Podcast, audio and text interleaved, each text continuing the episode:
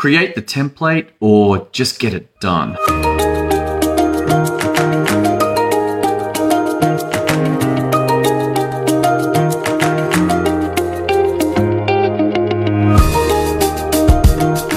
This was a problem that I was facing today, and it's a tough call. It's literally a tough call. You might have faced this before, you might not even considered the decision. And if you don't consider this decision at all, then you by default just go ahead and get it done.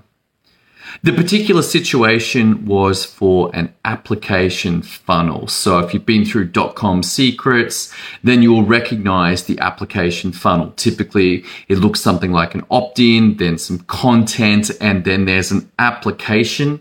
When the application is comes through, it's decided yes or no, and then you schedule the call or the, or the person schedules a call with you to have a phone call about the item for sale. It's typically for high ticket items, something over 5,000 up to 25,000, 100,000, whatever the amount is. But this is a very powerful funnel. And I had the choice. I did, I'm aware that, hey, I've often got that choice between making the template and then having that template be able to be used over and over again and also shared with others so they don't have to go through the work or I just get it done, which is quicker in the short term. It's quicker in the short term just to get it done, but its longer term value is less. Now, sure, you could take that completed thing that's done, in this case, the copy for the application funnel, and then reverse engineer it and go and drop in all the blanks of the various bits that make up that application funnel. But the downside of doing that is that you don't get the run through. You don't get the actual testing. You see, when I make the template first, or we make the template first, then there's the opportunity to test it and see whether it actually works. You see, when you do the work first and then reverse engineer it, you may run into an interesting problem. And that is that you think that it works. I think that it works, but in actual fact, it doesn't. And this might be perhaps the highest value for doing it as the template first.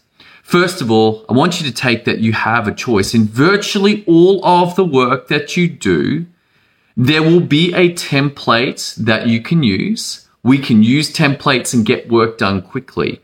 If there is no template, then you'll have this choice. Do I make the template or do I do the work? And when we choose to do the template, it's slower up front, but in the long term, it's far more powerful. Not only every time that we do work again will it actually function quicker, but also it is shareable.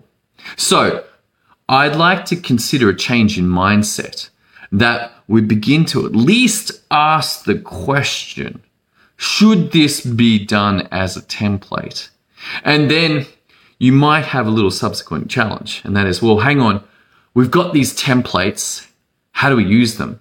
And what I want you to consider, what I what I do is that those templates go in processes, that there's documented usage and it says open this template, copy this template, and then stick the template into your project management system as the copy. And then you will have your clean template and you will have copied it so that it can be used. This is a very powerful methodology, powerful principle of systems in general that you want to copy things to use them. All right, that's all I got for you today. A little question mark. Should we do templates or should we do the work? I hope you got a lot of value out of it. If you need help around systems, processes, and templates to get what you really want, which is results, head over to systemio.dev. Look forward to seeing you on tomorrow's episode as we continue this journey into the power of systems to create results, create what we want, which is results. I look forward to seeing you there.